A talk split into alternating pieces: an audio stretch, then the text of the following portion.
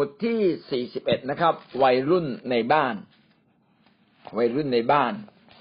เราอย่างที่เราได้คุยไปแล้วบ้างแล้วเมื่อวานนี้นะสองครั้งนะครับ ว่าวัยรุ่นเนี่ยเป็นวัยแห่งการเปลี่ยนแปลง เป็นจุดเริ่มต้นแห่งชีวิตที่เขาต้องไปข้างหน้าเขาต้องตัดสินใจเอง เขาต้องรู้จักตัวเอง แล้วก็ค้นพบเอกลักษณ์ตัวเองให้ให้เจอนะครับพัฒนาความรับผิดชอบ นะตะเตรียมชีวิตในการที่จะมีครอบครัว แยกแยะให้ถูกระหว่างการมีแฟนการชอบ กับความรักกับการมีครอบครัวก็คนละเรื่องกันนะครับ เมื่อเขาเผชิญปัญหาเขาจะชนะปัญหาได้อย่างไร อันนี้เราได้พูดไปบ้างแล้วนะครับ แล้วก็ก่อนหน้านี้เราก็ได้เห็นว่าในพระคัมภีร์ก็พูดถึงผู้รับใช้จำนวนมากที่ในชีวิตวัยเด็กเขาถูกสร้างขึ้นมาในทางของพระเจ้า ก็เป็นแบบอย่างแก่เรานะครับว่าเราอาจจะต้องพัฒนาวัยรุ่นให้อยู่ในทางของพระเจ้า และพระเจ้าก็ปรารถนาจะใช้วัยรุ่นให้เกิดผลอย่างมากมาย เรามาดูบทที่ 41 นะครับ พ่อแม่ควรสัมพันธ์กับวัยรุ่นอย่างไร พ่อแม่ควรจะสัมพันธ์กับวัยรุ่นอย่างไรจึงจะเหมาะสม วัยรุ่นเป็นวัยหัวเลี้ยวหัวต่อ เป็นวัยที่มีการเปลี่ยนแปลงมากมากจริง ๆนะครับ ทั้งร่างกายจิตใจ แล้วก็สำคัญทั้งความคิดที่เขาต้องเปลี่ยนแปลงเพื่อเขาจะถูกพัฒนาให้อยู่ในโลกนี้ได้ แล้วก็เป็นคนที่พบความสำเร็จอย่างแท้จริง พ่อแม่จะต้องมีส่วนมากที่สุดนะครับ ในการช่วยเหลือชีวิต ของเด็กคนหนึ่งให้ผ่านวัยรุ่นไปได้พ่อแม่ต้องเรียนรู้จากเขาจริง ๆ เรียนรู้ในภาวะที่เขากำลังเปลี่ยนแปลง และเราก็ต้องปรับความสัมพันธ์กับเรากับเขา เพื่อจะสามารถรองรับชีวิตของเขาได้ ถ้าหากว่าเราได้ดูแลเขาอย่างดีในช่วงสองสามปีที่เขาเป็นวัยรุ่น ก็จะวางรากชีวิตร่างวางรากฐานชีวิตของเขาในระยะยาวได้ ซึ่งสองสามปีนี้เป็นช่วงเวลาที่สำคัญมากนะครับ ตั้งแต่อายุสิบสี่สิบห้าสิบหกสิบเจ็ดสิบแปดเนี่ยนะอาจจะมากกว่าสามปีนะครับอาจจะสามถึงห้าปี แต่ว่าในช่วงเวลานี้ที่เราสามารถดูแลเขาได้อย่างดีเนี่ย จะเป็นเวลาที่เขาเป็นผู้ใหญ่ที่เขาจะไม่ล้มลง เป็นผู้ใหญ่ที่เขาจะสามารถเผชิญหลายสิ่งหลายอย่าง และเมื่อเขาผ่านวัยรุ่น อย่างถูกต้องและดีไปได้ เขาก็จะสามารถสร้างครอบครัวที่เข้มแข็งครอบครัวในทางพระเจ้าได้ แต่ถ้าในภาวะวัยรุ่นเนี่ยพลาด พี่น้องก็จะไปพลาดตอนไหน ไปพลาดตอนที่เขามีครอบครัว ตอนที่เขาเป็นผู้ใหญ่ เขาจะไปล้มลงละซึ่งการล้มลงในวัยผู้หลักผู้ใหญ่เนี่ย จะล้มแรงหนักแล้วก็จะไม่สามารถประคองชีวิตตัวเองได้ แต่การล้มลงในวัยรุ่นก็ยังไม่เจ็บปวดมาก เพราะว่ามีพ่อแม่ซึ่งเข้าใจแล้วก็ประคับประคองเขา ก็อยากให้เราเนี่ยได้ทุ่มเทชีวิตของความเป็นพ่อแม่ในการดูแลวัยรุ่นลูกของเราอย่างดี เพื่อเขาจะได้อยู่ในทางของพระเจ้านะครับเราพ่อแม่ต้องทำอะไรบ้างมีสี่ประการหนึ่งจุดหนึ่งนะ ไว้วางใจเขาพ่อแม่ต้องไว้วางใจเขามากขึ้น เมื่อตอนเขาเป็นเด็กเขาก็ดูเหมือนไม่น่าไว้วางใจ แต่เมื่อเขาเป็นวัยรุ่นเขาต้องฝึกชีวิตในการรับผิดชอบตัวเอง การที่เขาจะฝึกในการไว้วางฝึกชีวิตในการรับผิดชอบได้มากขึ้น หมายความว่าต้องไม่มีคนควบคุม เขาต้องควบคุมตัวเขาเองได้งั้นพ่อแม่จึงต้องอมองวัยรุ่นอย่างถูกต้องว่าไม่ช้าไม่นานเนี่ย เขาต้องพัฒนาจน สามารถทำหลายสิ่งหลายอย่างได้ด้วยตัวเอง และโอกาสที่ทำให้เขาเนี่ยสามารถพัฒนาก็คือเราไว้วางใจเขา และเขาสัมผัสได้ว่าพ่อแม่ไว้วางใจเขา ถ้าเขาสัมผัสได้ว่าพ่อแม่ไว้วางใจเขาได้ เขาก็จะเกิดความมั่นใจและพัฒนาตัวเอง ผมก็เห็นหลายคนนะครับที่ช่วงวัยรุ่นต้องไปเรียนหนังสือที่กรุงเทพก็ระหว่างมัธยม จากมัธยมต้นเป็นอยู่มัธยมปลายใช่ไหมหลายคนก็ส่งลูกไปเรียนกรุงเทพแล้วก็กำชับลูกนะลูกผู้หญิงแม่ก็กำชับเลย เธออย่าท้องกลับมาเด็ดขาด โอเคว่าถูกกำชับเรื่องนี้แหละเด็กที่เชื่อฟังนี่ก็จะมุ่งมั่นตั้งใจมากเลยยังไงต้องไม่ท้องกลับมานะบางคนก็ถูกวางรากฐานอย่างดีนะว่า ลูกต้องไปเรียนแล้วเกิดความสำเร็จ อย่าให้ วงตระกูลเราได้รับความอับอาย ไปอยู่บ้านญาติอย่าทำอะไรเสียหายเด็ดขาด อย่างเงี้ยเขาตักเตือนต้องฟัง อย่าทะเลาะอะไรเงี้ย คือการสั่งลูกแล้วก็ทำให้ลูกเนี่ยต้องไปพัฒนาตัวเองอย่างรับผิดชอบ ก็ก็เป็นสิ่งดีนะครับ นะ แล้วก็ต้องบอกเขาว่า พ่อไว้วางใจ แม่ไว้วางใจ ลูกว่าลูกทำได้ เพราะว่าทุกคนต้องผ่านจนทำได้ แต่ถ้าลูกทำไม่ได้ รีบมาบอกพ่อพ่อจะช่วยนะครับ อันนี้ก็คือเราอะได้มอบความไว้วางใจให้กับเขา แล้วก็ทำให้เขารู้สึกว่าเออ พ่อแม่มั่นใจเขานะเขาจะไม่ทำให้พ่อแม่เสียใจ การที่เราไว้วางใจวัยรุ่น ก็หมายความว่าเราก็ต้องอคลายสิทธิอำนาจของเราลง แต่ก่อนนี้เขายังเป็นเด็ก เราก็สั่งตลอดเลย ว่าสั่งกำชับกำชากำกับ นะครับ ไม่ให้ละสายตาก็เป็นสิ่งที่ถูกต้องเป็นสิ่งที่ดี แต่เมื่อถึงภาวะที่เขาเป็นวัยรุ่นต้องค่อยๆปล่อยละปล่อยอย่างมีศิลปะนะเขาไม่ใช่ปล่อยเลยนะปล่อยเลยก็ปล่อยเสือเข้าป่าไปนะเขาก็เละเลยทีนี้นะครับ ค่อยๆปล่อย ค่อยๆควบคุม ค่อยๆปล่อยก็ค่อยๆขายสิทธิอำนาจลงนะครับ ค่อยๆปล่อยตัวเขาลง ต้องปล่อยเปิดโอกาสให้เขาตัดสินใจมากขึ้นต้องถามเขา เออลูกคิดยังไง ลูกจะเอาแบบไหนนะเราลูกตัดสินใจยังไง ก็บอกพ่อแม่ด้วยนะตกลงลูกอยากจะเรียนต่ออะไรดีนะชี้ทางทั้งหมดให้แก่เขาละแล้วก็ให้เขาไปพบกับใครบางคนที่เขาแนะนำเขาได้ แล้วก็อะลูกอธิษฐาน ลูกต้องตัดสินใจเขาค่อยตัดสินใจก็ได้ยังมีเวลาสามเดือนหกเดือนหนึ่งปีนะลูกค่อยๆเรียนรู้ว่าอะไรดีที่สุดสำหรับลูก ก็เปิดโอกาสให้เขาตัดสินใจ เมื่อเขาตัดสินใจบางอย่างผิดไป ก็อย่าเพิ่งโวยวายนะอย่าเพิ่งโวยวายก็ไว้วางใจอะ ความจริงการตัดสินใจบางอย่างผิดก็เป็นเรื่องดี ถ้าเราหันกลับก็กลายเป็นพลัง ไม่มีใครนะครับ สามารถเดินไปข้างหน้าโดยไม่ผิด การผิดแต่รู้จักเรียนรู้ในสิ่งที่ผิด ก็ทำให้เขาเติบโตขึ้น ที่เขาจะไม่กลับไปใช้ชีวิตผิดๆอีก นะ ดังนั้นเนี่ยความผิดพลาดก็เป็นสิ่งดีเป็นบันไดในการไต่ขึ้นไปสู่ความสำเร็จ แต่ว่าต้องเป็นความผิดพลาดที่เขากล้าบอกเรา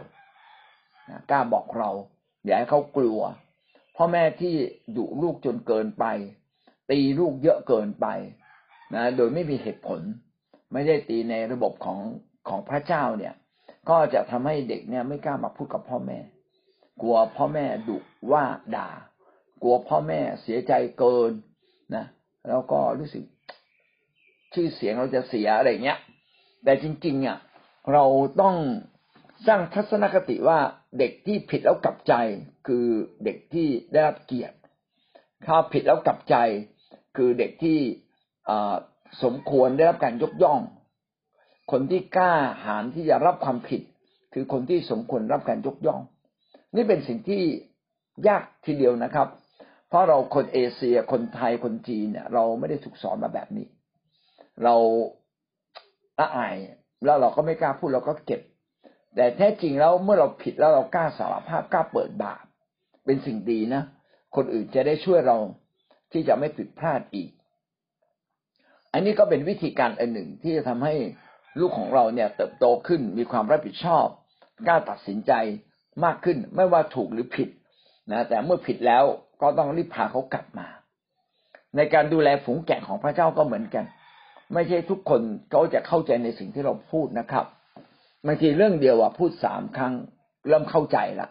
ต้องพูดอีกสามครั้งกว่าจะตระหนัก อาจจะต้องพูดอีกห้าครั้งกว่าจะทำได้นะดังนั้นเนี่ยต้องให้เขาได้ดำเนินชีวิตถูกๆผิดๆไปบ้างนะอย่าอย่าซีเรียสมากเกินไป นะนอกจากบางเรื่องที่ไม่ได้จริง ๆ เช่นการ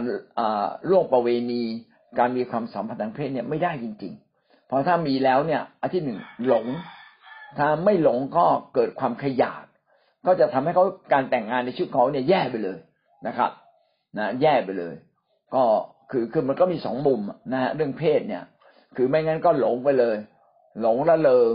นะติดเหมือนติดยาเสพติดอันนี้ก็เลิกยากนะครับ ต้องอธิษฐานกันหนักอดอาหารกันแบบเดบี้ตะบันเลยนะครับ แล้วกว่าจะทำให้ลูกเนี่ยกลับมาได้จริงๆออันต่อมาก็คือบางเรื่องเป็นเรื่องที่ทำให้เขาเข็ดขยาดเพราะบางคนเนี่ยไม่เคยมีความสัมพันธ์ทางเพศ แล้วก็ถูกปล้ำถูกรังแก ก็จะเกิดความรู้สึกว่าเรื่องเพศเป็นสิ่งที่เลวร้าย เป็นเรื่องทำร้ายจิตใจอย่างมหาศาลก็ก็ต้องเป็นเรื่องที่ระมัดระวังนะครับ ก็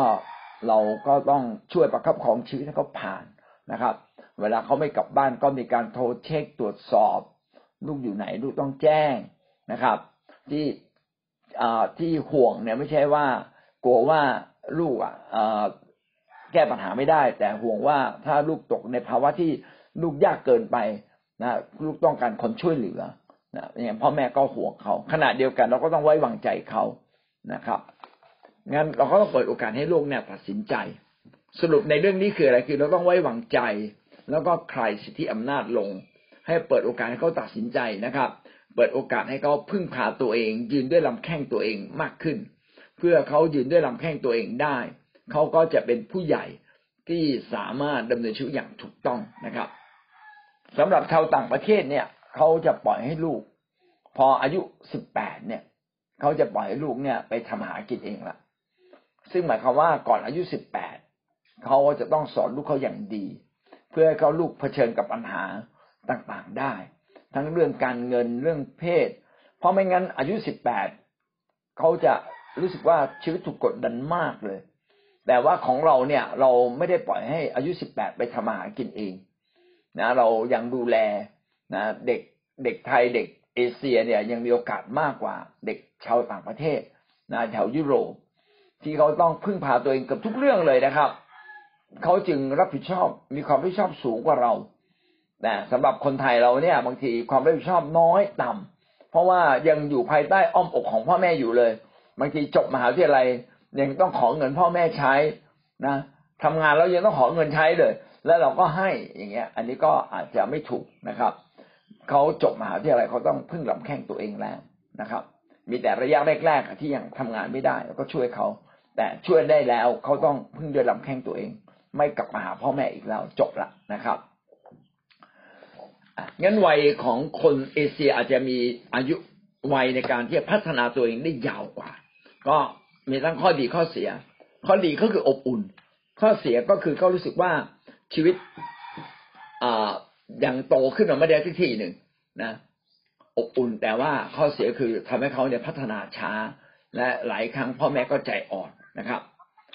มาดูประการที่สองนะครับ ชีวิตวัยรุ่นไม่เพียงแต่ไว้วางใจเขาเพิ่มขึ้นนะครับ ประการที่สองชีวิตวัยรุ่นต้องไวต่อจิตใจของวัยรุ่น เราต้องเข้าใจจิตใจของวัยรุ่น รู้ว่าวัยรุ่นนั้นมีจิตใจอ่อนไหวอย่างไรบ้าง จิตใจเขาสวิงอย่างไรบ้าง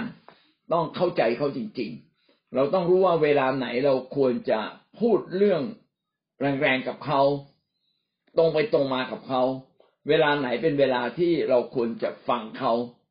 ถ้าเราไม่ฟังเขาก็จะทำให้เขาไม่พอใจ นะบางครั้งเขาเปรยบางคำออกมาเนี่ย คือบางครั้งเนี่ย สิทธิอำนาจตอนเด็กเยอะ เราใช้สิทธิอำนาจตอนเด็กกับเขาเยอะ พอตอนโตเนี่ยเขาก็จะไม่ค่อยกล้าพูดเหมือนกัน เวลาพูดเนี่ยเขาอาจจะพูดแค่เปรยๆหรือว่าอาจจะพูดแล้วเว้นเอาไว้เป็นความ เป็นความเข้าใจที่พ่อแม่ต้องตีความเองนะเพราะว่าเราไม่เคยเปิดโอกาสให้ลูกเราพูดตรงๆกับเรา พอเขาพูดตรงๆบางทีเรา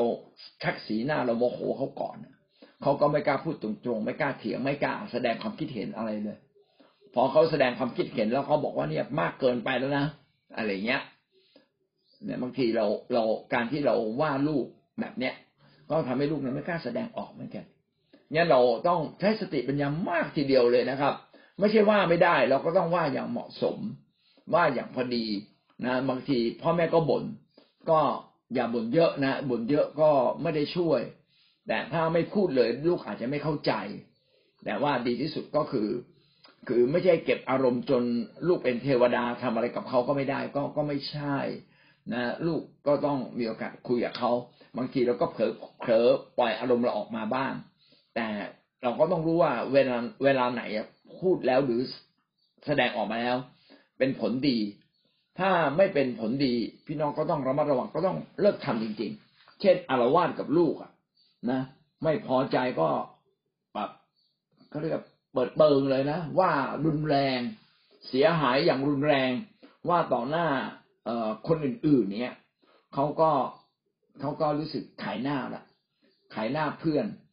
มาเราว่าเขาต่อหน้าเพื่อนเขาตอนหลังไม่พาเพื่อนมามาบ้านละอย่างเงี้ย ก็ต้องระวังนะเนี่ยเราต้องรู้ว่าเวลาเวลาไหนเราควรพูดกับลูกนะ แล้วก็โอเคเขาไม่สบายใจปล่อยเขาไปไปปล่อยเขาไปก่อนเดี๋ยวอีกห้าทีสิบนาทีก็สบายใจบอกลูกสบายใจแล้วมาคุยกับแม่นะมาคุยกับพ่อเวลาบางทีก็อาจจะไม่มาเราจะอ่าโอเค สบายใจยังสบายใจนั่งลงขอคุยด้วย อย่างเงี้ย อันนี้คืออาการที่สำคัญนะ นั่งลงนะ สงบใจแล้วอยากจะคุย เราจะคุยด้วยเหตุด้วยผลกัน แล้วเราก็พาลูกมาอธิษฐานด้วยกันบอกลูกจำเหตุการณ์ตะกี้นี้ได้ไหม ที่ลูกแสดงอาการแบบนี้ลูกตั้งใจหรือไม่ตั้งใจนะจริงๆอะเขาอาจจะตั้งใจไม่ตั้งใจ แต่แต่เราให้โอกาสเขาพูดใช่ไหมเราบอกโอเคละแม่เข้าใจนะบางทีลูกบังคับตัวเองไม่ได้ ลูกกำลังเป็นวัยรุ่น แต่ลูกต้องชนะเรื่องนี้นะ แม่จะให้กำลังใจ แล้วก็ขอโทษแม่ด้วยนะ อย่างเงี้ย แล้วเราก็แนะนำเขาเราไม่ตีละอายุวัยรุ่นนี้เราไม่ตีละนะแต่เราก็จะแนะนำเขากอดเขารักเขานะอย่างเงี้ยเป็นต้นงั้นเราต้องรู้จังหวะว่าเมื่อไรเราควรจะพูดกับเขา อย่าเอตโลไล่หลังเขาก็ทำให้เขาเนี่ยรู้สึกไม่ดีมาก ๆเลย ต่อไปเขาจะไม่ฟังอะไรเราอีกเลย นะสมมติว่าเราเคยเอตโลอย่างนี้กับเขาก็ต้องขอโทษเขานะ นั่งนั่งคุยด้วยกันแบบเนี้ยแล้วก็เออเราที่พ่อกับแม่เอตโลติกี้ไปลูกลูกรู้สึกอย่างไรใช่ไหมถามเขาเขาถ้าเขาบอกเขารับได้ ลูกรับได้จริง ๆเหรอทำไมถึงรับได้ คิดยังไงถึงรับได้ ใช่ไหมอืม แล้วลูกจะไปเดินหนีอะไรเงี้ย คือเราก็แลกเปลี่ยนแล้วทำให้เรารู้ความคิดของเขา เราก็จะได้รู้ว่าลูกของเราเนี่ยอ่อนไหวมากน้อยเพียงเพียงใดในเรื่องอะไรในคำพูดแบบไหน แล้วต่อไปเราก็ไม่ทำนะ อย่างเงี้ยเป็นต้นนะครับในการสื่อสารเพื่อไวต่อจิตใจของเขาก็เป็นสิ่งที่สำคัญนะถ้าพ่อแม่ไม่พยายามเข้าใจเขาบ้างเลยนะครับ ก็จะเป็นสิ่งที่เขารู้สึกว่าครอบครัวมันพังทลายหมดละก็บางทีเขาไม่พูด เราก็ต้องดูสีหน้า พอดูสีหน้าเราดูออกเลยเขาพอใจไม่พอใจนะดูท่าทางการแสดงออกเช่นเดินหนี ไม่พอใจปิดประตูดังปั้ง อืมนะเราก็รู้ละอ่าลูกเราไม่สบายใจ ไม่พอใจแน่ ก็เรียกมานั่งนั่งคุยนะครับ แล้วก็บอกเขาว่า อืม ลูกอยากทำแบบนี้เลย อยากให้โอกาสลูกอีกแก้ไขนะ แต่ทำนี้ไม่ได้ เพราะว่าอีกหน่อยลูกไปปิดประตูดังปั้ง กับผู้ที่มีสิทธิอำนาจในบ้านเมืองก็จะไม่ดี ถ้าลูกไปปิดประตูดังปั้งกับลูกน้องลูกเองก็จะไม่ดีเช่นกันนะก็อธิบายเขาฟังงั้นถ้าเราเข้าใจอารมณ์ของเขาเราก็จะรู้ว่าเมื่อไหร่เราควรพูด เมื่อไหร่เราไม่ควรพูด เมื่อไหร่เราควรจะเงียบๆอดทนไว้นิดหนึ่งแล้วเขาพูดทีหลังนั่นคือประการที่สองประการที่สามนะครับไม่ควรจะพร่ำบ่นต่อสิ่งต่างๆ เกี่ยวกับตัวลูก เกี่ยวกับตัวเขา บางครั้งเนี่ย เราเผลอไม่เข้าใจ เราระบาย ถ้าเราระบายบ่อย ๆ เด็กก็รู้สึกว่าพ่อแม่เนี่ยจู้จุกจิกจู้จี้จุกจิกจนเกินไปนะครับ แต่เราควรจะแสดงความเข้าใจต่อความผิดพลาดของเขา ถ้าเราแสดงความเข้าใจหรือนุ่มนวลต่อความผิดพลาดของเขา ก็เท่ากับเรานับถือชีวิตของเขา นับถือความคิดของเขา แล้วก็พร้อมที่จะเปิดใจรับฟังในสิ่งที่บกพร่องผิดพลาดของเขา แล้วเมื่อเขาเสนอความคิดเห็นอะไรออกมาผิดผิดถูกถูกพี่น้องก็ฟังเขาก่อน นะอย่าเพิ่งบอกหยุดหยุดหยุดไม่ต้องพูดไม่ต้องพูด คือทุกฝ่ายไม่ควรพูดด้วยอารมณ์เขาก็ไม่ควรพูดด้วยอารมณ์ และเราก็ไม่ควรพูดด้วยอารมณ์ ดังนั้นตอนมีอารมณ์ก็อย่าเพิ่งพูดกัน ก็น่าจะดีที่สุดเมื่อเรามีอารมณ์เราก็ไม่บ่นนะ ไม่ไม่อารวาสเขาเองก็เช่นเดียวกันเวลาเขามีอารมณ์เขาคงก็จะเดินหนีออกไป เขาควรจะเดินหนีออกหนีหนีออกไปนะไปที่อื่น ขอขอเวลาพ่อแม่สักพักหนึ่ง ซึ่งเราก็ต้องเข้าใจนะครับ ไม่มีใครปราบอารมณ์ใครได้นะครับไม่ลูกต้องนั่งลง ลูกเงียบลูกหยุดร้องไห้แม่หลายคนชอบไปบังคับเด็กๆใช่ไหมลูกหยุดร้องไห้เดี๋ยวนี้เลยมันก็ตีตาย มันเป็นอารมณ์อะต้องปล่อยออกไป ถ้าเขาไม่ปล่อยออกไปนะเขาก็จะเป็นคนเก็บกด พี่น้องเด็กเก็บกดเนี่ยก็จะมีโรคอะไรเยอะแยะหมดโรคกระเพาะโรคปวดหัว ต้องให้เขาระบายนิดหน่อยนะครับ เออแต่ว่าระบายอย่างเหมาะสม ลูกเราก็เช่นกัน ถ้าถ้าเราระบายต่อหน้าเราไม่ได้ ก็ให้เขาเดินไปที่อื่น แล้วก็อาจจะไปรู้สึกแสดงอาการใดบางอย่าง เมื่อเขารู้สึกตัวเขาก็กลับมา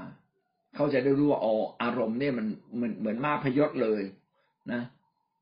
แต่ถ้ามาพยศไป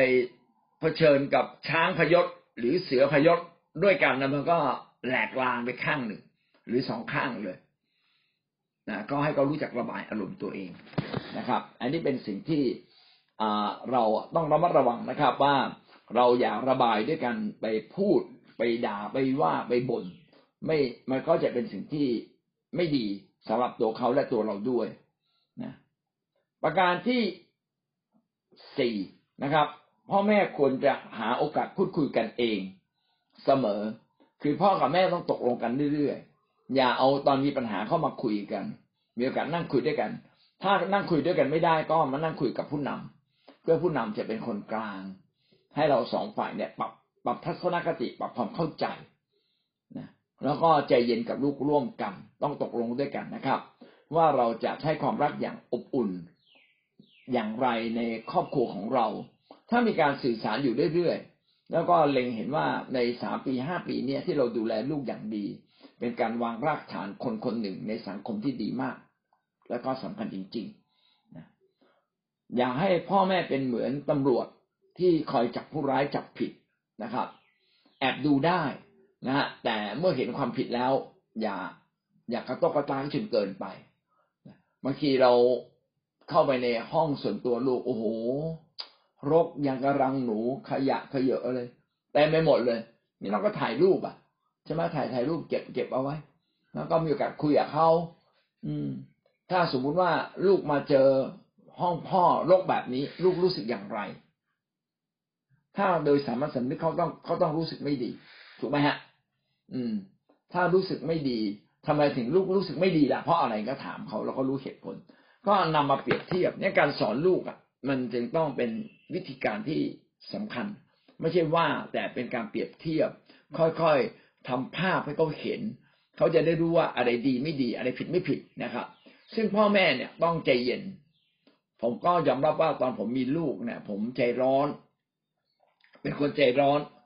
นะจะบอกว่าใจร้อนเพราะว่าเราทำธุรกิจใจร้อนเพราะว่าเรารับผิดชอบเยอะก็ไม่ใช่หรอก จริง ๆ นิสัยใจร้อนเราก็เลยดูลูกอย่างใจร้อนด้วย ก็บางครั้งก็ขาดเหตุผลกับลูก ลูกบางทีเราขาดเหตุผลแล้วก็ไปลงโทษลูกหรือไปว่าลูกเลยเลยลูกก็จำนะก็จำเลยว่าบอกเพราะว่าเด็กเนี่ยการเติบโตทางความคิดเนี่ยไม่เท่ากัน บางคนอายุไม่มากแต่ว่าเติบโตทางความคิดก่อนละแล้วเราไปว่าเขาแรงเกินไปก็ก็เขาก็จะเก็บกดอะนะครับ หรือบางทีลูกบางคนเนี่ยยังไม่เติบโตทางความคิดเลยตัวใหญ่แล้วแต่ไม่เติบโตทางความคิด และเราก็นึกว่าเขาเติบโตแล้ว เราก็ไม่ค่อยแนะนำเขาเราก็พลาดเหมือนกันเนี่ยหวังว่าพ่อกับแม่เนี่ยต้องคอยคุยกันว่าเออลูกเราตอนนี้เป็นยังไงก็เสียเวลานิดหนึ่งแต่การเสียเวลานั้นในช่วงแรกเท่านั้นเอง ต่อไปก็ไม่ได้เสียเวลามาก เพราะว่าเราเข้าใจละนะเรารู้ว่าเราต้องทํำยังไงกับลูกของเรา นั่นคือประการที่หนึ่งนะครับ ว่าพ่อแม่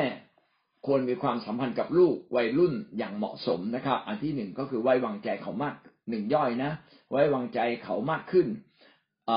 สองย่อยก็คือไวต่อจิตใจของวัยรุ่น และวางตัวให้ถูกต้อง อันที่สามก็คือวงเล็บสามก็คือไม่พร่ำบนนะสิ่งต่างๆเกี่ยวกับตัวเขา อันที่สี่คือพ่อแม่ควรจะหาโอกาสมาพูดคุยกันอย่างสม่ำเสมอ เรามาดูประเด็นสองใหญ่นะครับ ประเด็นสองใหญ่ เราจะลงวินัยวัยรุ่นอย่างไร จึงจะเหมาะสมและถูกต้อง เราจะลงวินัยกับลูกอย่างไรและหลายเรื่องพี่น้องก็ได้ฟังมาบ้างแล้ว แต่วันนี้ก็จะได้ฟังมากขึ้น ผมเองก็มากลับมาอ่านก็ตกใจนะ หลายเรื่องเนี่ยเราอาจจะทำผิดไปเมื่อตอนที่เราเลี้ยงลูกด้วยซ้ำไปเลยครับเขาบอกการตีวัยรุ่นนั้นจะทำให้เขาอาย แล้วก็ปิดใจถ้าเราตีเขาไม่ถูกต้อง แล้วก็จริงๆแล้ววัยรุ่นก็ไม่ควรตีแล้ว เพราะว่าอายุตั้งแต่สิบกว่าขวบขึ้นไป โดยทั่วไปเนี่ยก็คืออายุสิบห้าสิบอ่าสิบสิบเอ็ดสิบสองสิบสามเนี่ยเขาเริ่มเป็นเขาเรียกวัยทีนเริ่มเริ่มเริ่มโตขึ้นแล้วนะครับ เริ่มโตขึ้นช่วงนี้ก็ตีบ้างไม่ตีบ้างตีน้อยลงนะแนะนำก็อาจจะไม่ตีก็ก็ได้นะครับ แต่พออายุสิบห้าเนี่ยเขาเริ่มจะจะเป็นผู้ใหญ่ละต้องไม่ตีเด็ดขาดเลยหมายความว่าสองสามปีแรกที่เราเริ่มไม่ตีเขาเนี่ย หรือตีเขาในบางโอกาสเนี่ยนะครับ เราก็ต้องฝึกตัวเราเองละนะครับ ที่จะใช้เหตุผลกับลูกมากขึ้น ใช้สติปัญญากับลูกมากขึ้นสติปัญญาที่ใช้กับลูกคนที่หนึ่งได้ ก็อาจจะไม่สามารถใช้กับคนที่สองได้ เพราะว่าจิตใจไม่เหมือนกันเลย เด็กมีจิตใจอันละเอียดอ่อนแตกต่างกันนะดังนั้นพ่อแม่จึงต้องระมัดระวังแล้วก็สนใจนะครับ ทีนี้เราจะ ใช้ไม้เรียวกับเขาได้ตอนไหน ก็ตอนเฉพาะเขายังเป็นเด็กเล็กนะครับ นะ ตอนที่เขาเป็นเด็กเล็กพอเขาเป็นวัยรุ่นขึ้นมา ก็จะต้องตีน้อยลงสิบเอ็ดสิบสองสิบสามสิบสี่เนี่ย ต้องตีน้อยลงสิบห้านี่ก็ไม่ตี หรือเมื่ออายุเขาความคิดจิตใจเขาเริ่มเติบโตมากขึ้น เขารู้สึกอายมากที่ต้องถูกตีหรือรู้สึกว่าไม่ดีมากต้องถูกตีพี่น้องก็ไม่ตีละนะครับ แต่ต้องตกลงกัน ถ้าถ้ายังผิดอีกก็ต้องตีตีเพื่ออะไรเพื่อว่าเขาจะได้ไม่กลับไปทำผิดในสิ่งเหล่านั้นอีกนะครับ เรามาดูด้วยกันมีหลักการอะไรบ้างในการลงวินัยวัยรุ่นเนี่ยที่มันต้องใช้การตีมีทั้งหมดอยู่ด้วยกันหกประการสองจุดหนึ่งนะสองจุดหนึ่งถอนสิทธิบางอย่างในชีวิตเขาออกไป ถอนถอนถอนสิทธิบางอย่าง เช่นจะดูทีวีได้น้อยลง เล่นเกมได้น้อยลงนะหนึ่งชั่วโมง ครึ่งชั่วโมง แล้วก็ต้องเข่งคัดนะครับ เราก็ต้องไม่ปล่อยปละละเลยความผิดของเขา แม้เราไม่ตี แต่เราก็ไม่ละเลย อะไรเป็นความผิดก็ต้องเรียกมาเตือนเรียกมาคุยนะครับ และควรจะตักเตือนเขาด้วยด้วยเหตุด้วยผล ถ้าตักเตือนแล้วยังไม่ฟัง อันนี้ต้องลงโทษ ถ้าตักเตือนแล้วฟัง อันนี้ก็ถือว่ายกโทษกันไปนะแล้วก็ต้องเป็นการลงโทษที่ไม่ต้องทำให้เขาอับอายนะอย่าให้อาย เช่นไปตัดผมเนี่ยไม่ไม่ถูกละตัดผมสั้นตัดผมแหวงนะครับ อันนี้ไม่ไม่ถูกต้องนะครับมาไม่ให้กินข้าว อันนี้ก็อาจจะไม่ดีเท่าที่ควรนะครับอ่าต้องต้องดูว่าจะสามารถที่จะลงโทษเขาโดยวิธีอะไรได้บ้างนะเช่น คัด คัดข้อพระคัมภีร์มาสิบข้อ หรือว่าให้เขากินข้าวช้ากว่าเราครึ่งชั่วโมงอาจจะดีและไม่ดีนะฮะดีก็คือว่าเขาก็ต้องหิวยังกินไม่ได้อีกครึ่งชั่วโมงถึงกินได้ทำให้รู้ว่านี่คือการการถูกลงโทษนะตัดเงินค่าขนมมีห้าสิบบาท ตัดสิบบาท ผิดอีกตัดยี่สิบบาท นะแต่ว่าถ้าเหลือสามสิบบาท สมมติว่าเราให้ห้าสิบาท ก็เหลือสามสิบาทสามสิบาทมันก็ว่ายังดำรงชีวิตอยู่ได้นะเขาคืออย่าตัดจนกระทั่งมันหมดเลย นอกจากว่าเป็นเรื่องเรื่องร้ายแรงมาก ๆ ก็ต้องหาวิธีที่เหมาะกับความร้ายแรงของเขาครับดังนั้นการลงโทษจึงต้องมีสติปัญญามาก ๆ จริง ๆนะครับอสองไม่ควรลงโทษโดยทำให้เขาอับอาย เช่นอย่าลงโทษเขาต่อหน้าเพื่อน อย่าตักเตือนเขาต่อหน้าเพื่อน เพราะว่าเขาจะอาย แล้วต่อไปข้างหน้าเขาก็จะดื้อแพ่งกับเรา อันนี้ก็เป็นสิ่งต้องสนใจ สองจุดสามนะครับ อธิบายเหตุผลให้เขาเข้าใจก่อนที่จะลงโทษ เมื่อเขาทำผิดอะไรเนี่ย อันหนึ่งอันดับแรกต้องชี้ความผิดก่อน ลูกรู้ไหมว่าลูกทำผิดอะไร ต้องถามเขาก่อนนะ ไม่ใช่มาถึงก็ว่าว่าว่าว่า เอาเราเข้าใจเขาผิดเนี่ย บางทีบางเรื่องเข้าใจเขาผิด ถามเขาก่อน รู้ไหมว่าลูกทำผิดอะไร ถ้าเราเข้าใจผิด เราก็โอเคถ้างั้น แม่ขอโทษ แม่นึกว่าลูกทำผิดเรื่องนี้นะครับ ถามเขาก่อน เขารู้ตัวไหมเขาผิดอะไรนะครับ แล้วก็เมื่อเขาผิดอธิบายความผิดของเขาว่าความผิดคือเรื่องอะไร แล้วมันจะมีผลดี ผลเสียต่อชีวิตเขาอย่างไรบ้างทำไมเราต้องตักเตือนเขา ทำไมเราต้องอแนะนำเรื่องนี้ เพราะว่าเรื่องนี้เป็นเป็นเรื่องอะไรนะครับนะมันไม่ดีอย่างไรบ้าง ต่อไปที่สี่นะครับ ไม่แสดงอาการโกรธเมื่อเราลงโทษเขา การลงโทษนั้นเป็นการตีสอนที่เพื่อเขาจะดีขึ้นเป็นเรื่องของความรัก ไม่ใช่เราตีสอนด้วยความโกรธ ดังนั้นถ้าเราโกรธเนี่ยก็อย่าเพิ่งลงโทษเขาหรืออย่าเพิ่งตักเตือนเขาเลยดีกว่า สงบ สติอารมณ์ของเราให้ดีนะแล้วก็นัดเขาอีกทีหนึ่งเป็นพรุ่งนี้ก็ได้ เย็นนี้ก็ได้ คืนนี้ก่อนนอนคุยกันนิดหนึ่งก็ยังได้นะครับทำการแม่เสร็จแล้วค่อยคุยกันก็ได้ มันไม่จำเป็นต้องเดี๋ยวนั้นนะ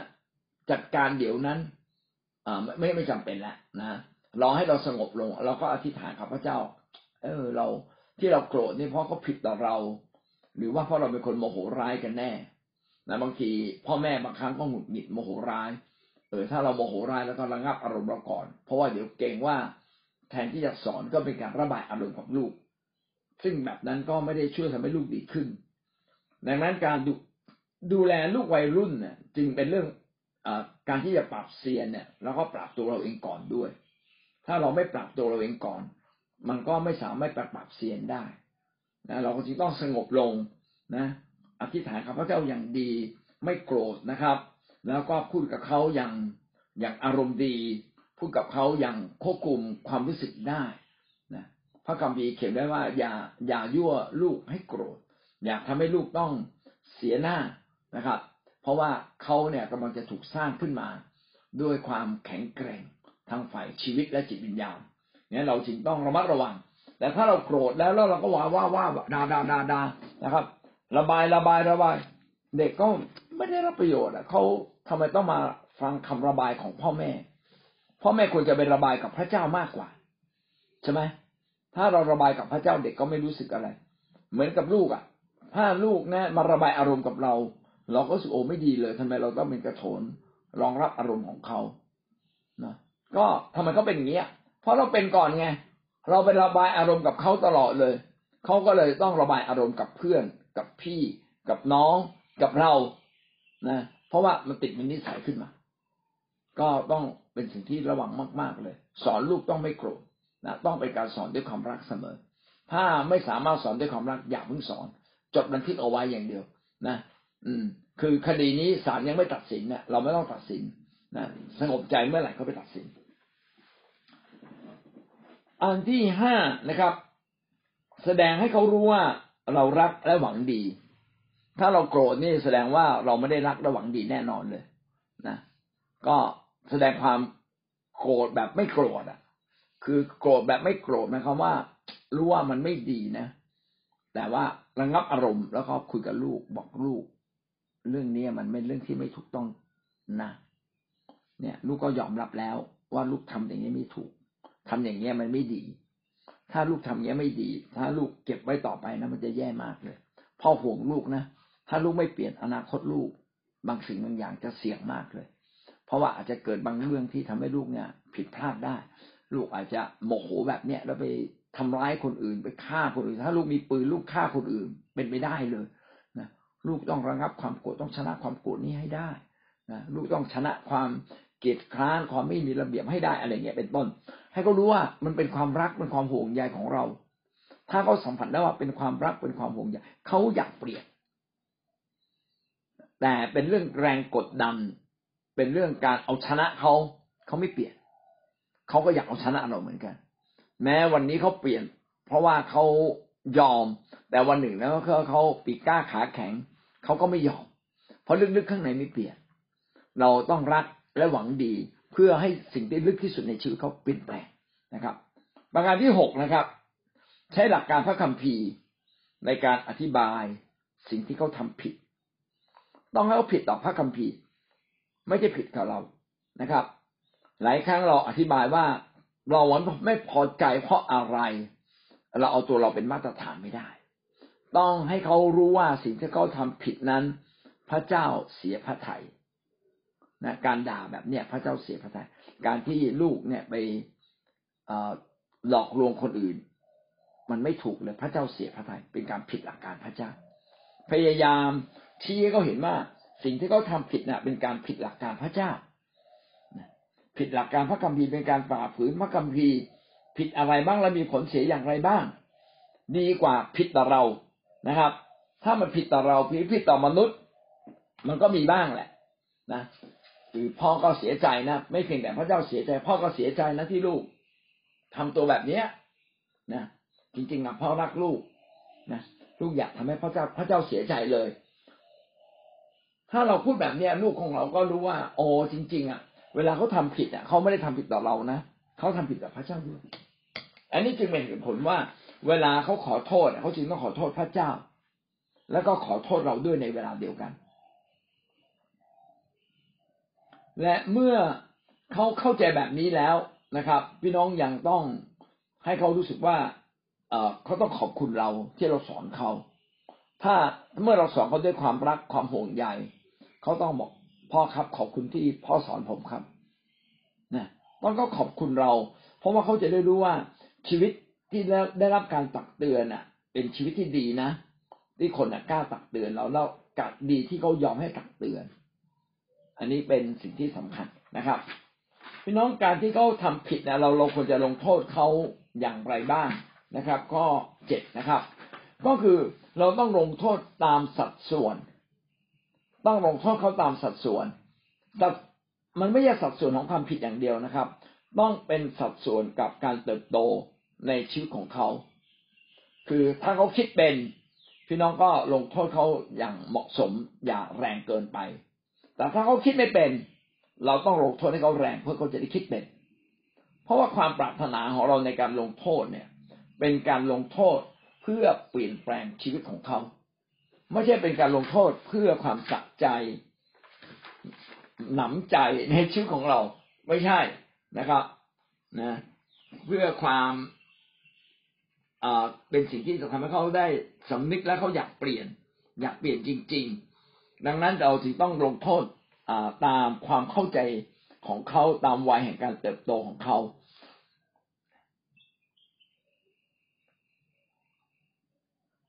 เอเมนก็เป็นสิ่งที่สำคัญ ต้องให้เขาเลือกที่จะเชื่อฟังเสมอ นะแม้บางครั้งเขาไม่เข้าใจโทษของมันว่ามันจะอันตรายอย่างไรบ้าง ก็เป็นการตักเตือนสอนเขาให้เขาฝึกที่จะเชื่อฟังจริง ๆ เลือกที่จะเชื่อฟังในสิ่งที่พ่อแม่ตักเตือน เพราะว่าจะมีผลต่อเขาในระยะยาวนะครับ แล้วก็เลือกในวิธีการลงโทษที่เหมาะสำหรับเหมาะสำหรับวัยรุ่นมากกว่าเหมาะสำหรับเด็กนะครับ เหมาะสำหรับวัยรุ่นมากกว่าเหมาะสำหรับเด็ก เช่นอถ้าตักเงินแล้วก็รู้สึกเฉยๆเพราะว่าเขาเป็นคนอดอาหารไม่กินไม่กินก็ได้ อดกินนมก็ได้นะ ก็เอาละก็ ต้องลงโทษอย่างอื่นที่เหมาะกับเขา เช่น อ่าไม่เล่นเกม เออเขาชอบเล่นเกม ไม่เล่นเกม ตักเวลาปกติแล้วให้เขาเล่นเกมวันละชั่วโมง ตัดตัดสิบห้านาทีนะตัดครึ่งชั่วโมงนะตัดสี่สิบห้านาที งดเล่นเกมหนึ่งวัน งดเล่นเกมสองวันนะแล้วก็ต้องเอาจากเบาเป็นหาหนักใช่ไหมมีมาตรการจากเบาไปหาหนัก ก็ทำให้เขาเรียนรู้ และเมื่อเขาถูกลงโทษไม่ไม่เล่นเกมเราต้องอยู่กับเขานะครับ ไม่จะบอกเอาลูกลูกเล่นเกมน้อยลงครึ่งชั่วโมงแล้วเราก็ไปที่อื่น เราไม่ได้ควบคุมการลงวินัย ก็ทำให้เด็กเนี่ยได้ใจเหมือนกันนะห้าสบายมากฮ่าสบายมาก เดี๋ยวพ่อแม่ก็ออกจากบ้านไป คือถ้าเขายังควบคุมการถูกลงโทษไม่ได้ ควบคุมตัวเองไม่ได้ พี่น้องก็ต้องอยู่อยู่กับเขานั่นแหละ นะเขาเท่ากับเราเองก็ถูกลงโทษด้วย นะเราเสียเวลาครึ่งชั่วโมงต้องมาทำงานร่วมกับกับลูกอะแทนที่เราจะไปทำงานของเราเองได้ อันนี้ก็เป็นวิธีการลงโทษนะครับ ที่เหมาะต้องเหมาะกับเขา ประการที่สามใหญ่นะครับ เราจะพัฒนาวัยรุ่นให้มีความรับผิดชอบอย่างไรนะครับ ก็มีสองประการนะครับ คืออแท้จริงพระเจ้าก็อยากให้วัยรุ่นเนี่ย มีความรับผิดชอบเพิ่มขึ้นเผชิญกับความรับผิดชอบแห่งชีวิตที่เขาเติบโตขึ้น เขาต้องเรียนรู้ความรับผิดชอบประการสามสามจุดหนึ่งให้รับผิดชอบอทีละเล็กทีละน้อย แล้วค่อยๆเพิ่มขึ้น คือ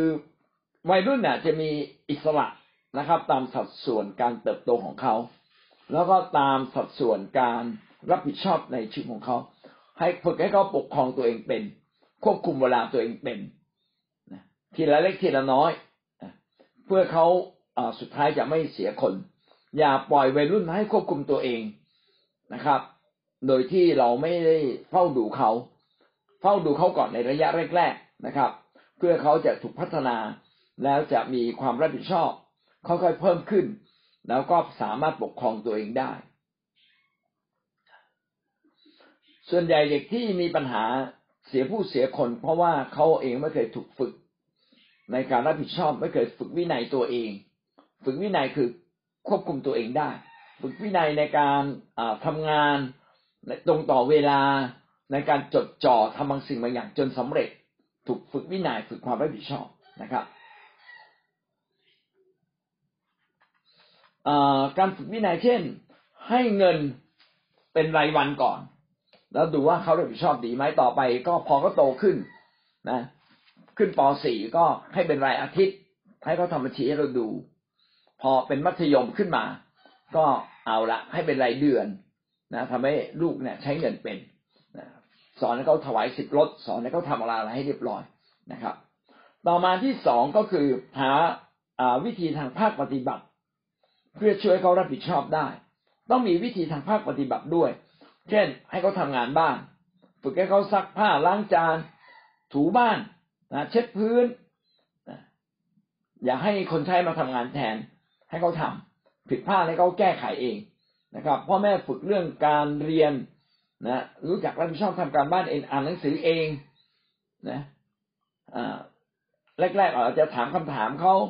ให้เขาตอบให้กับเราฟังต่อไปเขาเป็นแล้ว ก็ให้เขาทาเองนะครับ แล้วก็แอบตรวจสอบเข้าบ้านในบางครั้ง ให้เขาทาการบ้าน ให้เขารู้จักอ่านหนังสือประกอบการเรียนนะครับ โดยที่เราไม่ต้องควบคุมเวลา อยู่ตลอดเวลา คือต่อไปถึงจุดหนึ่งเขาก็ควบคุมเวลาตัวเองนะเราก็ต้องควบคุมแล้ว ฝึกเขาจนเขาควบคุมตัวเองได้นะครับ ให้เขารู้จักถวายผลแรก ถวายสิบลดนะถวายขอบพระคุณพระเจ้านะมีการทำงบการเงินนะครับ ถ้าเขาใช้เงินผิด พ่อแม่ก็ต้องปักเตือนเขาลูกซื้ออะไรที่มันไร้คุณค่า หรือเปล่าไหนเอาบัญชีมาให้ดูนี่นะ ลูกตกแต่งบัญชีหรือเปล่า ลูกเป็นอย่างนั้นจริง ๆ ลูกซื่อสัตย์ใช่ไหมอะไรเงี้ยเราก็สอนเขาทุก ๆ เรื่องครับเขาก็จะได้เติบโตขึ้นมา ดังนั้นเด็กที่ถูกฝึกมาอย่างดี ก็จะทำให้เขาเนี่ยเติบโต เช่นอ่าวันนี้พ่อไปคิดจักก่อน ลูกโตแล้วลูกต้องไปเอง ลูกต้องไปตรงเวลานะอย่าอย่าพลาดนะ ถ้าพลาดลูกต้องมีเหตุผลที่จะมาชี้แจง ก็ทำให้เด็กเนี่ยฝึกเป็นตัวของตัวเอง ฝึกให้ลูกเนี่ยฟังคำเทศจริง ๆ ตั้งใจพ่อแม่ต้องตรวจตรวจตรวจคำเทศลูกที่บ้านนะว่า เออ วันนี้ฟังเราได้อะไรจบอะไรมาโอ้ไม่มีเลยเหรอโอ้ลูกฟังคำของพระเจ้า ที่ดีที่สุดเราลูกไม่ได้อะไรมา ลูกทำอะไรอยู่อะ เปลี่ยนนะเปลี่ยนนิดหนึ่งเปลี่ยนนิดหนึ่งอ่าอย่างเงี้ยทำให้เด็กก็เอาละตั้งใจเปลี่ยน เราอยากให้พี่อ่าพี่เลี้ยงตรวจสอบอย่างเดียว แต่เราต้องเป็นกำลังใจ และให้เขาถูกตรวจสอบจากเราได้นะครับ อันนี้เป็นการฝึกชีวิตนะครับ ให้มีความรับผิดชอบค่อยๆเพิ่มขึ้น สิ่งที่สี่นะครับ ปัญหาที่พ่อแม่มักเผชิญกับวัยรุ่น สิ่งที่พ่อแม่ต้องเผชิญอย่างเจาะจงเลย มีอะไรบ้างนะครับ อันนี้ก็เป็นเรื่องที่เราต้องเรียนรู้แล้วก็ขอสติปัญญาจากพระเจ้า เพื่อเราจะดูแลเขาให้เขาอยู่ในทางของพระเจ้าให้ได้นะครับ แล้วก็ พ่อแม่ก็ต้องให้พระคัมภีร์ เอาหลักการพระเจ้าเป็นบรรทัดฐานในการดูแลเขาในการตักเตือนเขา ถ้าอะไรที่เราทำไม่ได้ก็ปรึกษาพี่เลี้ยงนะครับ ว่าเราจะควรจะทํำยังไงพี่น้องจะเห็นว่าการดูแลวัยรุ่นเป็นเรื่องที่เราต้องขอพี่เลี้ยงช่วยดูแลลูกของเรานะอย่าปล่อยให้พี่เลี้ยงดูแลด้วยคำหนักใจฝ่ายเดียว หรือเราไปเอ็ดพี่เลี้ยง อย่างที่เคยคุยไปบ้างแล้ว เราควรจะมีโอกาสเชิญพี่เลี้ยงมานั่งคุยส่วนตัวใหญ่ลูกได้ยิน เออฝากเรื่องนี้ได้ไหมเรื่องเนี้ย ลูกตรงนี้มีจุดดีตรงนี้มีจุดเสีย เหมือนกับเราไปที่โรงเรียนไปคุยกับอาจารย์ที่ปรึกษาเรื่องลูกของเราคล้ายๆกันนะครับ หรือไปคุยกับศิษยาพิบาล จะมีโอกาสช่วยลูกเราได้อย่างไรบ้าง แน่นอนนะครับ เราเองก็ต้องมีหน้าที่ดูแลลูกคิดจักก็มีส่วนร่วมในการช่วยเราในการดูแลลูก และเมื่อเราต้องการดูแล เราสามารถดูแลลูกของเราได้อย่างดี พี่น้องก็เป็นที่ปรึกษาในการดูแลเด็กวัยรุ่นคนอื่น ไม่จำเป็นต้องเขาต้องมีพี่เลี้ยงที่เป็นวัยรุ่นแบบเดียวกัน แต่พ่อแม่ที่เข้าใจลูกก็สามารถเป็นพี่เลี้ยงให้กับเด็กวัยรุ่นคนอื่นๆได้อย่างดีด้วย มีอะไรบ้างครับ อันที่วงเล็บหนึ่งสี่จุดหนึ่งนะครับ วัยรุ่นกับพ่อแม่มักจะมีความมีความเข้าใจผิดเรื่องการสื่อสาร เรื่องการสื่อสารตีความผิดในคำพูด บางทีพ่อแม่ใจร้อนหรือลูกใจร้อนนะ ไม่เข้าใจคำหมายความหมายของลูก หรือลูกก็ใจร้อนกับพ่อแม่อยากจะตอบโต้นะครับ อันนี้ก็ไม่สามารถมีการสื่อสาร ดังนั้นเราจึงต้องมีเวลาแห่งการนั่งลงสื่อสารด้วยความคิดที่ให้เกียรติกันทั้งสองฝ่ายเราให้เกียรติกับลูกลูกให้เกียรติกับเรา แล้วก็เปิดใจคุยกันก็ทำให้เราเข้าใจความรู้สึกของลูก เข้าใจความหมายที่เขาพูดนะครับ แล้วก็ถ้าเขาผิดจริง ๆ ก็มีโอกาสแนะนำบอกลูก ไอ้ตรงนี้ลูกน่าจะผิดนะ เพราะว่าลูกทำแบบนี้หลายครั้ง ต้องมีบางอย่างในใจลูกแน่นอนเลย ที่ลูกคิดว่าเรื่องนี้เป็นเรื่องเล็กจริงหรือเปล่าจะต้องถามเสมอนะจริงหรือเปล่าเพื่อเขาจะได้แลกเปลี่ยนกับเรา เราไม่ต้องคาดคันลูกไปคิดดู แล้ววันหลังเราคุยกันใหม่ก็ได้ อย่างเงี้ยว่าโอ้เป็นการให้เกียรติลูก ลูกก็จะเออเฮ้ย แม่พ่อแม่นี่เข้าใจนะ มีการสื่อสารมีการใช้คำพูดอย่างดีกับเรา ประการที่สองนะครับ วัยรุ่นที่ดื้อและเป็นกบฏต้องทำอย่างไร วัยรุ่นเนี่ยดื้อและเป็นกบฏส่วนหนึ่งก็มาจากตอนที่เขาเล็กเรายังไม่ได้จัดการเขาเอาไม่เป็นไรสมมติว่าเป็นวัยรุ่นแล้วเราละเลยเข้าไป แล้ววันนี้เป็นกบฏต้องทํำยังไงนะครับสิ่งที่สำคัญมากก็คือ พ่อแม่ต้องไม่แสดงอาการเยอะเกินไป รุนแรงเกินไปกับลูก แล้วก็ต้องเป็นคนที่คงเส้นคงวา เมื่อเข็นก็ต้องมีโอกาสแนะนำตักเตือนอย่างเหมาะสมนะแนะนำอยู่เรื่อยๆก็ทำให้ลูกรู้ว่าเขาควรจะวางตัวอย่างไร แล้วก็ต้องชมเขาเพราะว่าเด็กวัยรุ่นเนี่ย ไม่ใช่ว่าเขาจะถูกตักเตือนได้บ่อยๆหลาย ๆ เรื่องพร้อม ๆ กันนะครับนี่ต่างว่ามียี่สิบเรื่อง ที่เราแต่ก่อนไม่เคยดูแลเขาแล้ววันนี้เราจะมาตักเตือนเขายี่สิบเรื่องเขารับไม่ได้นะตักเตือนเรื่องสำคัญก่อน แล้วเรื่องอื่น ๆ ก็ค่อยๆอนุญาตให้เขาทาผิดเล็ก ๆ น้อยๆแล้วเขาก็ไปบอกเขาทีหลัง นะ ตักเตือนค่อยๆตักเตือนทีละเรื่องสองเรื่องทีละเรื่องสองเรื่องนะแล้วก็ชมเขาด้วย ขณะที่เราตักเตือนเรื่องที่ไม่ดี ก็ชมเขาในมุมดีเขามีอะไรบ้างที่ดีเขาจะได้สุขว่าเออพ่อแม่ก็ภาคภูมิใจในตัวเขาเหมือนกันนะไม่ใช่ชีวิตเขาในแย่ทุกเรื่องเลย พ่อผมไม่มีอะไรดีบ้างเลยหรอวะอ่าพ่อผมไม่มีอะไรดีบ้างหรือครับ แม่หนูไม่มีอะไรดีบ้างหรือคะเออแม่ว่าทุกเรื่องเลย อะไรเงี้ยอ๋อจริง ๆ อะ การใช้เวลาของลูกต้องมีทั้งคำชมคำตำหนิ การที่ลูกกบฏหรือดื้อเนี่ยบางทีเราว่าเขาเยอะเลย แล้วไม่เคยชมเขาเลย ไม่เคยให้กำลังใจเขาเลย เขาเลยรู้สึกว่าถ้างั้นก็หันหลังให้ให้ดีกว่า เพราะว่าเขาไม่พบความรักของเราไงก็เขาต้องเขาต้องได้รับความรักจากเรา ต้องกอดเขานะเวลาตักเตือนเขาเสร็จแล้วอะต้องชมเขาต้องให้เขารู้สึกเขาภาคภูมิใจในตัวเอง ไม่ใช่ชีวิตเขาโบหมดเลย คือไม่มีอะไรดีเลยนะอันนี้ทำให้ลูกกบฏถ้าลูกกบฏต้องกลับมาสำรวจตัวเราเองว่าเราผิดพลาดอะไรกับลูก แล้วก็เริ่มต้นใหม่นะครับแล้วก็อะไรที่เขากบฏไร้แรงจริง ๆ ไร้แรงจริง ๆ ที่ผิดจริง ๆ อะ บางทีเราแก้ปัญหาไม่ถูก ก็ต้องปรึกษาผู้นำเช่นถ้าเขาไปมีเพศสัมพันธ์กับคนข้างนอก หรือว่าเขาเนี่ยติดยาเสพติด อันเนี้ยเราต้องขอการคุยเลย แล้วก็บอกลูกจับได้นะ ลูกมีอาการอย่างเนี้ย พ่อรู้เลยว่าใช่พ่อพ่อก็เคยเป็น ลูกสารภาพมาเถอะอะไรเงี้ยแล้วคุยกับเขาแล้วหาวิธีทางที่ดีนะไปปรึกษาก่อนว่าจะมีวิธีแก้ไขอย่างไร ผมก็ได้รับ ต้องให้คำปรึกษากับพ่อแม่เยอะทีเดียวนะที่ลูกๆติดยาเสพติด จริงๆก็ไม่ค่อยเข้าใจหรอกเขาฟังจากเขาฟังเรื่อยๆเขาทำถูกอะไรทำผิดอะไรนะเด็กๆที่ไปตั้งท้องมา พ่อแม่จัดการถูกจัดการผิดยังไง ก็เราก็สินทรัพย์มาเยอะละก็จะมีโอกาสได้ช่วยเหลือลูกๆของเรานะได้อย่างถูกต้องก็ไปปรึกษาผู้นำของเรานะครับ อันที่สามเด็กขี้โมโห วัยรุ่นขี้โมโห อันนี้ก็คือ จริง ๆ ต้องเข้าใจว่าการขี้โมโหเนี่ยเป็นลักษณะทุกคนของวัยรุ่น ถ้าเขาไม่ขี้โมโหก็จะเก็บกดนะครับ มีอารมณ์แปรปรวนอยู่เสมอ ถ้าเราเข้าใจเขาเราก็จะไม่ถือสาเขาจนเกินไป ไม่ถือสาคำพูดเขาจนเกินไป แต่ว่านำมาตักเตือนอย่างเหมาะสม ไม่ถือสาอาการตึงตังของเขาจนเกินไป แต่ว่าถึงเวลาก็เอามาแนะนำเขาว่า ถ้าลูกไม่พอใจ ลูกต้องอย่าตึงตังให้คนอื่นเห็น ลูกไปห้องส่วนตัวแล้วไปตึงตัง นะไม่เป็นไร แต่ลูกทำแบบนี้ต่อหน้าคนอื่น เป็นการไม่ไว้ไม่ไว้หน้าคนอื่นนะลูกทำไม่ได้ แล้วลูกก็จะบอกว่า แล้วที่พ่อทำกับผมทำไมทำได้แล้วกลับมาที่ตัวเราเออใช่ว่าพอลูกโตขึ้นเราจะปกครองเขาแบบเด็กไม่ได้แล้วเราก็ต้องเปลี่ยนอ่าพ่อขอโทษบอกไปพ่อจะตั้งใจนะเรามาตั้งใจด้วยกันแล้วแบบนี้ก็พบกันครึ่งทางไม่ยากใช่ไหมครับ อันที่สี่นะครับ วัยรุ่นเนี่ยชอบเรียนแบบเพื่อน แล้วก็กลัวแรงกดดันจากเพื่อน มากกว่ากลัวว่าพ่อแม่จะเสียใจ บางทีทำอะไรแปลกๆแล้วพ่อแม่เสียใจเขารู้สึกว่าดีกว่าทำให้เพื่อนเสียใจ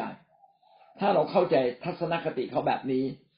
เราก็จะได้สามารถช่วยเขาได้ดียิ่งขึ้น และบางเรื่องถ้ามันไม่ได้ผิดบาปก็ปล่อยเขาเถอะทำเถอะนะครับเขาอาจจะแกว่งแขวนแรงเกินไป อาจจะเดินแล้วบ้านกระเทือนเยอะเกินไป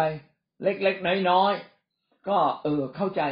ในความเป็นวัยรุ่นเราบอกเขาแล้ว เดี๋ยวเขาเขาเขาก็เปลี่ยนเดี๋ยวเขาเขาคงรู้แล้วก็ปลอบใจตัวเองบ้าง สิ่งที่ห้านะครับ ไม่เห็นคุณค่าในและหรือไม่ขอบคุณพ่อแม่ที่ทำสิ่งดีให้ อันนี้เป็นเรื่องใหญ่พอสมควร เขาจะถือว่านี่เป็นสิทธิที่พ่อแม่ทำเพื่อเขา หรือบางทีเรามีลูกหลายคนเนี่ย ลูกๆจะเปรียบเทียบกัน ทำไมคนนั้นทำผิด พ่อไม่ว่าอะไร พอหนูทำผิดเนี่ยเอาเรื่องตลอดเลยเขาเรียกเวนส์เดย์ชายเด็กที่อยู่กลางๆนะ สมมติว่าเรามีลูกสี่ห้าคนไอ้ลูกกลางๆนี่แหละ นะ จะรู้สึกเลยว่าพ่อแม่คติ คนโตเราก็รักมาก เพราะดูแลเขาเยอะ คนเล็กน่ารักเราก็ดูแลเขาเยอะไอ้คนกลางๆนี่แหละเวลาเรามีลูกสามคนไอ้คนคนกลางเนี่ยลำบากลำบากใจที่สุดเลย ซึ่งเดี๋ยวนี้เราอาจจะไม่ค่อยเจอ เพราะว่าส่วนใหญ่พี่น้องมีลูกคนเดียวสองคนเอง ในภาวะแบบนี้ต้องทํำยังไงนะครับ ก็ต้องอธิบายให้ลูกเขาฟังนะคือจำได้ว่าครั้งหนึ่งเนี่ย ลูกก็รู้สึกว่าทำไมพ่อไม่รัก แม่ไม่รักทำไมตีเขาหนักอะไรเงี้ย ตอนนั้นยังตีเขาอยู่ ก็ต้องบอกเขาว่า อืมพ่อขอโทษนะที่ตีหนักแต่พ่อตีด้วยคำรักนะลูกอะอันนี้เป็นสิ่งที่ผิดจริง ๆ แล้วก็เขาบอกแล้วพ่อแม่ก็ไม่เห็นรักลูกเลยนะเราก็ต้องอธิบายเขาฟังว่าเออเนี่ย พ่อแม่ไม่รักได้ไงตื่นแต่เช้ามาทำกับข้าวให้ลูกกิน ซักเสื้อผ้าให้ลูกช่วยลูกทำการบ้าน พาลูกไปเที่ยวไปซื้อขนม ขนมแบบนี้พ่อแม่ไม่เคยกินนะซื้อให้ลูกกินอย่างเดียวนะอย่างเงี้ยรักไม่รักใช่ไหมลูกก็จะโอ้เริ่มเข้าใจแล้วพ่อแม่รักเขานะ นะแล้วเราอธิษฐานกับเขา เพราะว่าส่วนใหญ่เนี่ย ที่ลูกเกเรหรือว่าดื้อด้าน อะไรก็ตามหรือไม่ยอมรับความรักของพ่อแม่เนี่ย เพราะว่าเราใช้เวลากับลูกน้อยไป และเราไม่ไม่เคยที่จะบอกเขาตรงๆว่าเรารักเขาอย่างไรบ้างนะครับ สุดท้ายนะครับ อันที่หกก็คือปัญหาเรื่องเพศ ความผิดบาปทางเพศ เนื่องจากวัยรุ่นเนี่ยจะถูกกระตุ้นเราให้ความผิด ทำผิดบาปทางเพศหรือยาเสพติดเนี่ยง่ายมากนะครับงั้นพ่อแม่ก็ควรที่จะเข้าใจในเรื่องนี้ และก็แนะนำเขาจริงๆอะพอลูกก่อนเข้าวัยรุ่นอะควรจะสอนเรื่องเพศละเพศคืออะไรอวัยวะเพศคืออะไร อารมณ์ทางเพศคืออะไร สอนหมดเลยนะอย่างที่บทที่แล้วได้พูดไประหว่างความชอบประทับใจกับความรักไม่เหมือนกัน ระหว่างความรักหนุ่มสาวกับการมีครอบครัวไม่เหมือนกัน ไม่ใช่เรื่องเดียวกันนะเด็กจะได้เข้าใจแล้วถ้าเขาอยากได้ดีเขาต้องคำนึงถึงบั้นปลายสุดท้ายของครอบครัวที่ดีเขาอยากคำนึงถึงความสุขเล็กๆน้อยๆอย่างเงี้ยทำให้เด็กเนี่ยเริ่มเข้าใจในหลักการเอาที่แต่งว่าเราไม่เคยทำเลย ก็ต้องมาทำตั้งแต่ตอนนี้แหละ ถูกไหมฮะค่อยๆลูกเข้าใจยังไงแล้วสอนเขาตอนนี้ลูกอยู่ในเกณฑ์ไหน ลูกประทับใจขนาดไหนแล้ว หรือลูกรักเขาแล้วเหรอลูกรักรักแล้วมีอาการอย่างไรบ้าง ลูกรู้สึกมีความสุขใช่ ความสุขนี่เป็นเรื่องธรรมดาที่ลูกมีได้ อย่างเงี้ย ก็สอนเขาแนะนำเขาเขาทำให้ลูกเนี่ยเกิดความเข้าใจมากนะและสิ่งเหล่านี้ต้องอธิษฐานเผื่อนะครับ ต้องอธิษฐานเผื่อเขาจริง ๆ เราควรจะดูภาพยนตร์บางเรื่องด้วยกัน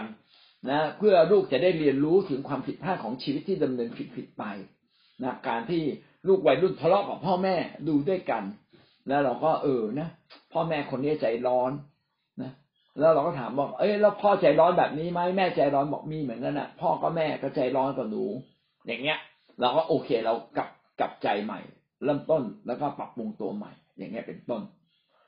อย่างไรก็ตามแม้ว่าลูกติดยาเสพติดหรือว่าเรื่องเพศเนี่ย ก็เป็นจุดหนึ่งที่เราจะต้องนำเรื่องนี้ไปปรึกษาผู้นำนะครับ เพื่อ จะได้อธิษฐานเผื่อจะได้ช่วยกันคิดหาทางช่องทางแก้ไข หรืออาจจะต้องเข้าไปในส่วนการดูแลรักษาของสังคมอย่างไรบ้าง ก็ก็ต้องขอพึ่งพานะครับเอเมนนะก็เป็นเรื่องคร่าวๆนะครับที่เราจะเข้าใจวัยรุ่นมากขึ้นสำหรับวันนี้ก็หวังว่าพี่น้องจะเข้าใจเรื่องการดูแลวัยรุ่นได้ข้อคิดอะไรบ้างครับเรียนเชิญครับ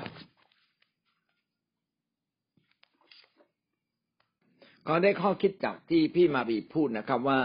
เมื่อเราดูแลลูกๆอะ ลูกแต่ละคนคิดไม่เหมือนกันนะครับ บางทีเรามีลูกสามคนก็สามแบบสี่คนก็สี่แบบ บางคนก็มีความเข้มแข็งในบางเรื่อง บางคนก็มีจุดอ่อนในบางเรื่อง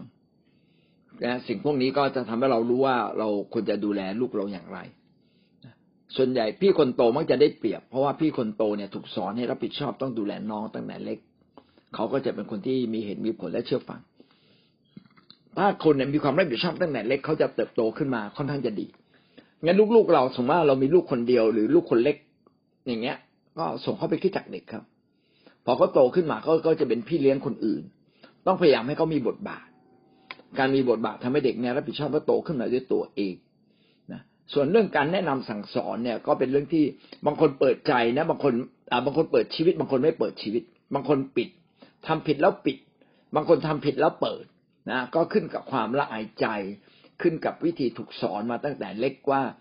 จริงๆ การเปิดชีวิตเป็นสิ่งที่ดี คนไม่เปิดชีวิตเนี่ยก็จะเป็นคนที่พบความล้มเหลวในที่สุดนะครับ เป็นคนซึมเศร้า เป็นคนที่สุดท้ายต้องฆ่าตัวตายทำร้ายตัวเองนะเพราะไม่เขาจมอยู่กับตัวเองไม่มีใครเข้าใจความคิดของเขา และเขาก็รู้สึกว่าเขาอยากจะเก็บความคิดอย่างนี้เขาไว้ตลอดเวลา ดังนั้นการสอนลูกจึงเป็นสิ่งที่สำคัญ และเราการที่เราเรียนรู้ชีวิตคนอื่น การอยู่ในโบสถ์เป็นสิ่งที่ดีครับ เราได้เรียนรู้ชีวิตของพี่น้องของเรา และเราเอาสิ่งดีของแต่ละคนมามาเสริมกัน เอาจุดอ่อนของคนแต่ละคนเนี่ยนะมามาแก้ไข เพื่อจะทำให้เด็กรุ่นหลังๆดีขึ้น ผมจึงบอกว่าคิดจักเป็นสถาบันสอนชีวิตและไม่ได้เกิดจากศิษยาพิบาลคนเดียว เกิดจากพวกเราทุก ๆ คนที่ต้องมีส่วนช่วยกัน พราะเราเป็นครอบครัวใหญ่ เราต้องช่วยกัน เอาใจใส่ดูแลกันนะการพูดคุยในรายละเอียดค่อยๆพูดคุยเพื่อที่จะหาจุดแก้ไขก็เป็นสิ่งที่สำคัญนะครับงั้นเราคิดจักเราเป็นคิดจักใหม่นะครับ แล้วก็ถ้าเราตั้งใจที่จะดำเนินชีวิตตามหลักการพระเจ้าจริง ๆ ต้องมีการร่วมงานกัน แต่ถ้าเราจะมีคิดจักแบบแค่มาร้องเพลงนมัสการ ฟังเทศแล้วก็กลับบ้านก็ก็ดูคุณค่าจะน้อยไปคิดจักต้องเป็นครอบครัวใหญ่ เราก็ทํำยังไง ให้ทั้งครอบครัวใหญ่ถูกสอนสร้างพัฒนาไปด้วยกัน ไม่เพียงแต่ในครอบครัว แต่ว่าสุดท้ายเนี่ยไปถึงระดับสังคมเลย ระดับชุมชน ระดับสังคม ระดับประเทศชาติได้อย่างไรนะก็เป็นสิ่งที่เราต้องช่วยกันคิดนะครับ ช่วยกันทำพี่น้องถ้าเข้าใจสิ่งพวกนี้เราจะเห็นว่ายังมีงานอีกเยอะมาก นะครับ ที่เรายังยังทำไม่ถึงยังทำไม่ได้ดีนะ เราแค่นับจำนวนคนนะ แต่เราไม่ได้นับคุณภาพชีวิตคนเอเมนครับ อีกสักท่านไหมครับ เชิญครับดีมากครับ